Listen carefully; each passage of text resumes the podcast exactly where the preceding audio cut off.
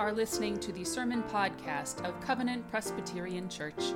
We are a community in Madison, Wisconsin who gathers to worship, to learn, to serve, and to grow together in God's love.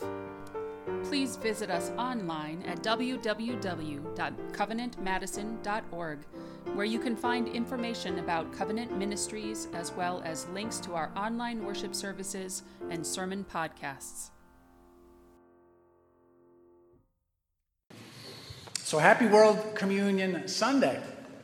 As we gather around the communion table today, millions of people will be gathering around those tables all over the world, sharing the bread of life and the cup of salvation. And I'm really glad that our church has partnerships around the world with Christian communities, Christians in Guatemala and in Peru and in Haiti and in South Sudan and in Indonesia and Kenya. We've got connections with all these places.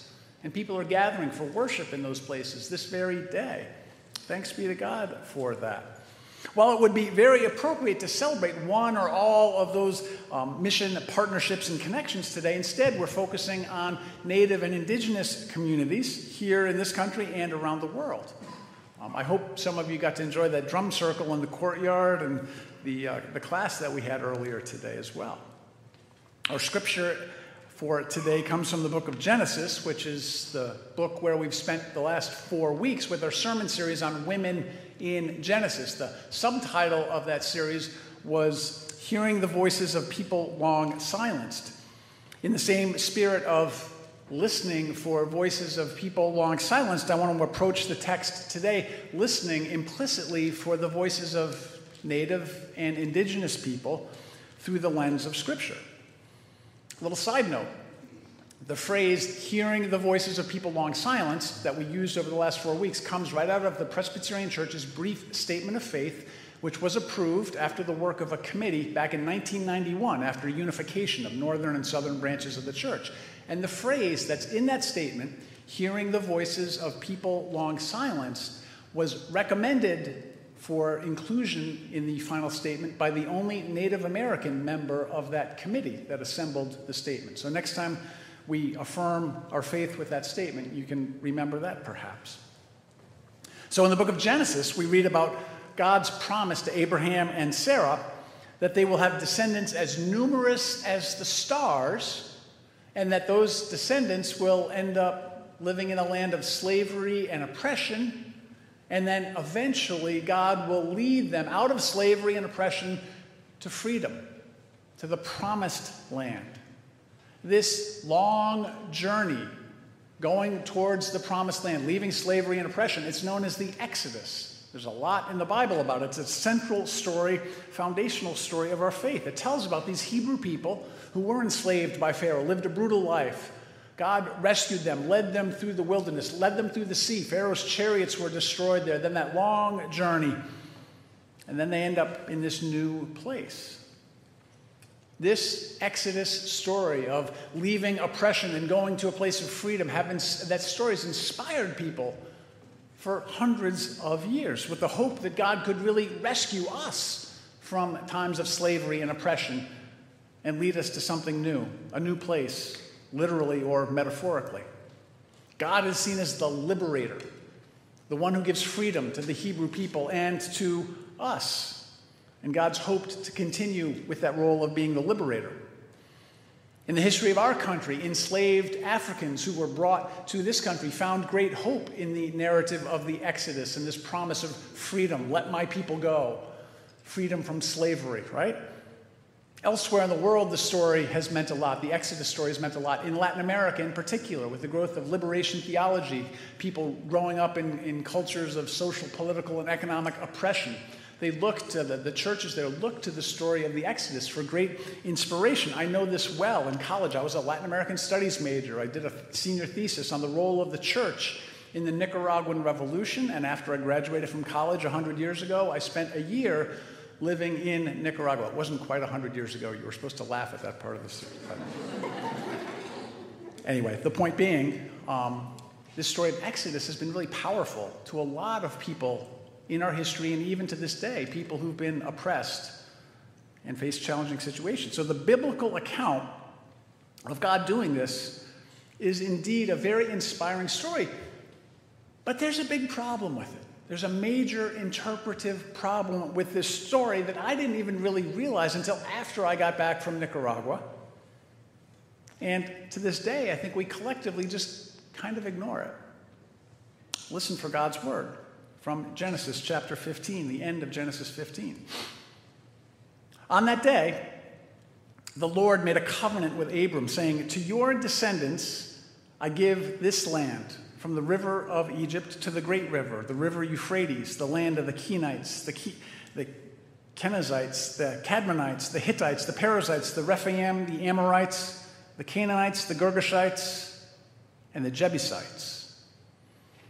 Thanks be to God for the words of Scripture.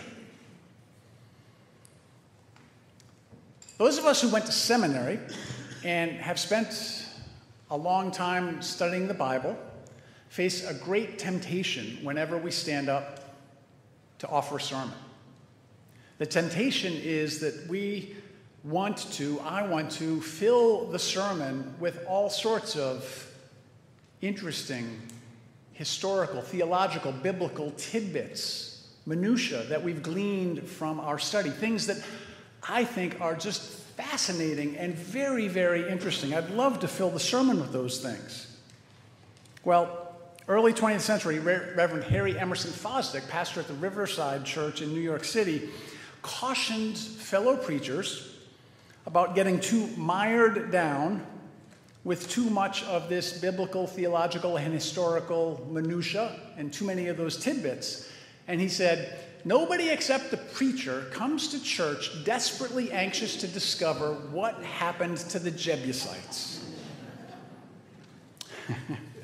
so, over the years, I have tried to heed this guidance and tried to restrain myself and avoid too many of those tidbits and too much of that minutia um, from the Bible. But today, I actually think we need to pay attention to the Jebusites, to the very same Jebusites.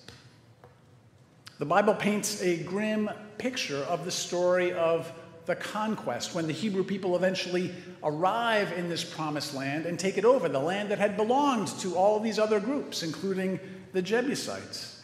At various points, we read about how the natives in the land were decimated, slaughtered, mutilated, etc. It's a horrible account. Whether or not it really happened, that's some scholarly historical debate.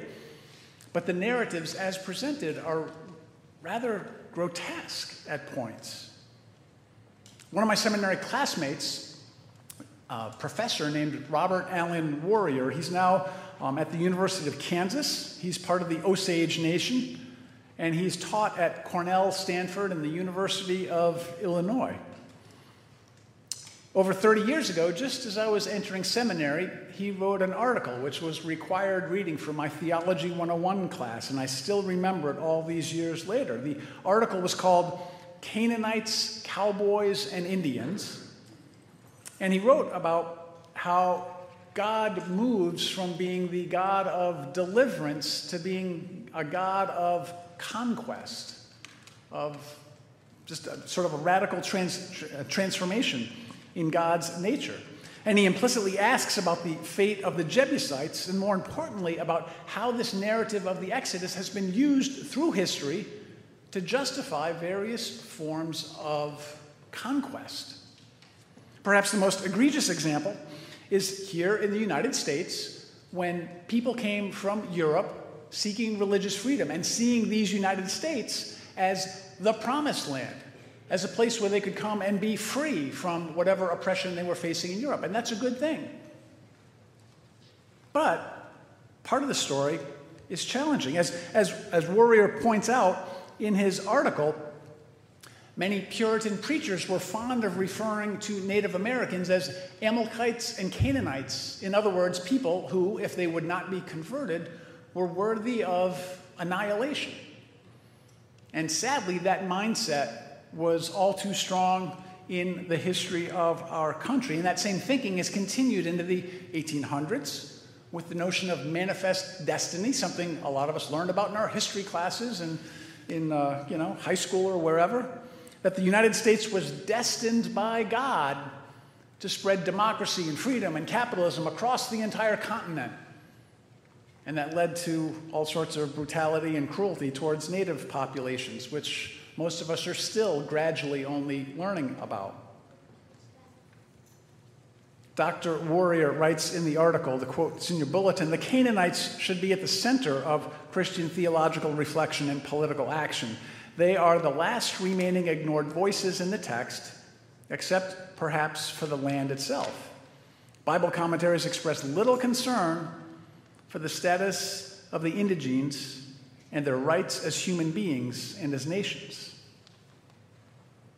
So we've had this sad history of using biblical text, or I would say misusing biblical text, to justify oppression of our own, um, collectively, humanity through history, and conquest. Native communities in this country and around the world have and continue to resist, and slowly we're learning things together. The July issue of National Geographic, a magazine I enjoy reading month by month. It's filled with stories of creative and persistent native communities reclaiming their sovereignty in various ways, reclaiming their land and reclaiming their ways of life.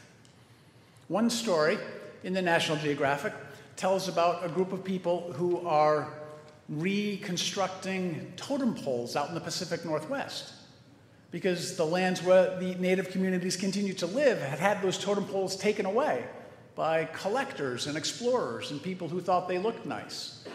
The article suggests that totem poles are to native communities something like stained glass windows are to religious uh, Christian people.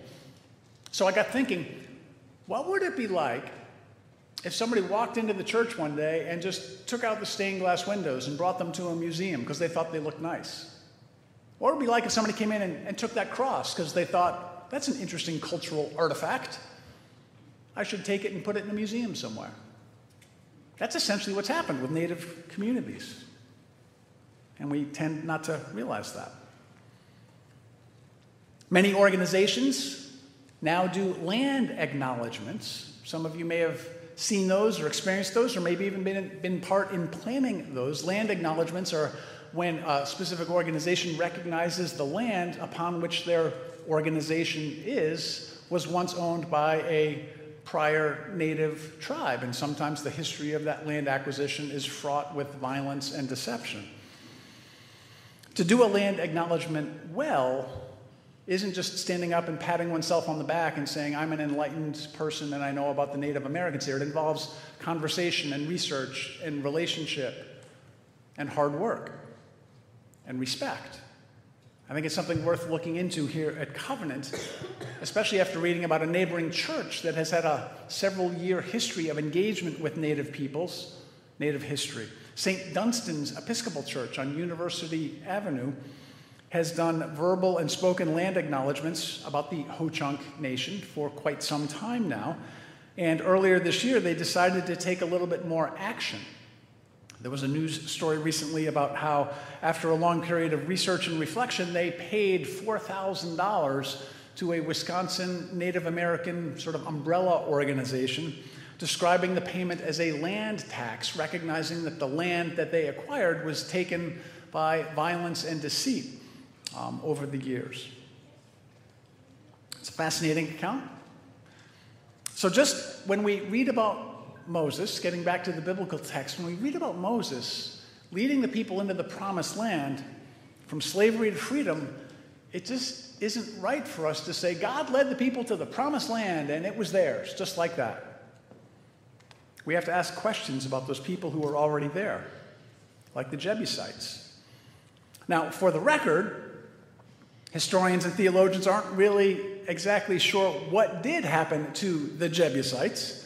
They may have been destroyed in, in battle and uh, may have been absorbed into the Hebrew people. There's actually an interesting theory by biblical scholar, a guy named Norman Gottwald, who says that um, Canaanite populations, lower class populations, peasants may have revolted against Canaanite elites and been supported by this band of recently freed slaves who joined that struggle. It's a fascinating theory that I'd love to share with you, but it's one of those theological tidbits that I could get mired down in too far, so I'll just let it go at that for now. The big picture is that we need to read the Bible carefully and critically and mindfully, listening. Listening for the voices of everyone, people who are in the text, people who are kind of behind the text, and asking ourselves again and again and again what is God saying to us? How is God calling us?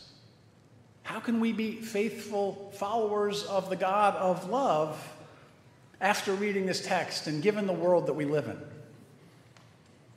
One way that it's helpful, I think, as we approach the Bible is to be mindful about the ways we approach the text and mindful about the ways we put ourselves into the story. It's only natural when you read a story to kind of think, who am I in this story? Think about the story of the Good Samaritan, one of the best known parables of Jesus. This is a, a foreigner who helped an injured traveler by the roadside after religious leaders ignored that injured traveler. We like to think of ourselves as good Samaritans, as people who would make the effort to help the people who are injured by the side of the road. I've even preached sermons encouraging us to be good Samaritans, and that's a good thing. But sometimes maybe we're the innkeeper in the story. Maybe we're the guy who does his job and doesn't really seem to get involved or take interest, just kind of goes through the motions. Sometimes maybe we're the person who's injured by the side of the road, physically or emotionally or spiritually, in desperate need of someone to come by and help us. And maybe we need to be willing to accept that help when it comes. And sometimes we're probably the religious elite in the story who walk by these situations of suffering, too busy or too preoccupied or too whatever to get involved and do anything. In fact, as I'm thinking about it, if we continue to ignore, disregard, mistreat native populations or other people in the world, then we essentially are being those religious people who walked by and didn't lift a finger to help the person, unlike the Good Samaritan who did.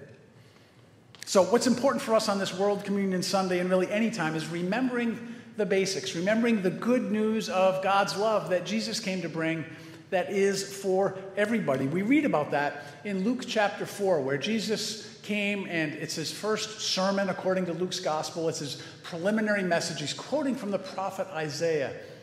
And he makes it clear, saying, The Spirit of the Lord is upon me because God has anointed me to bring good news. And this comes just a little bit after the angel at Jesus' birth had proclaimed good news of great joy for all the people. So Jesus has this message proclaiming good news. But it's almost like Jesus recognizes that he has to clarify this, to, to remind the people who hear this that the good news is for everyone. So the full quote says, God has anointed me to bring good news to the poor. He sent me to proclaim release to the captives, recovery of sight to the blind, set free those who are oppressed, and proclaim the year of the Lord's favor. The whole quote comes from the prophet Isaiah. And Jesus chose this to begin his ministry knowing the human proclivity to maybe circle the wagons and forget about the other, whoever the other might be. Jesus came to bring this good news to the whole world, not just to the religious people, not just to the people with lots of money, not just to the nations with the biggest armies. Together, we need to keep listening and keep learning about God's love, which is for everyone, and then keep finding ways to share that love with the world. Thanks be to God. Let us pray. Loving God, thank you for sending Jesus into this world with a message of good news for everyone. Help us to be mindful of that this week and the people that we meet, the news that we watch, the situations we come across. Help us to know that your love is for everyone. In Jesus' name we pray. Amen.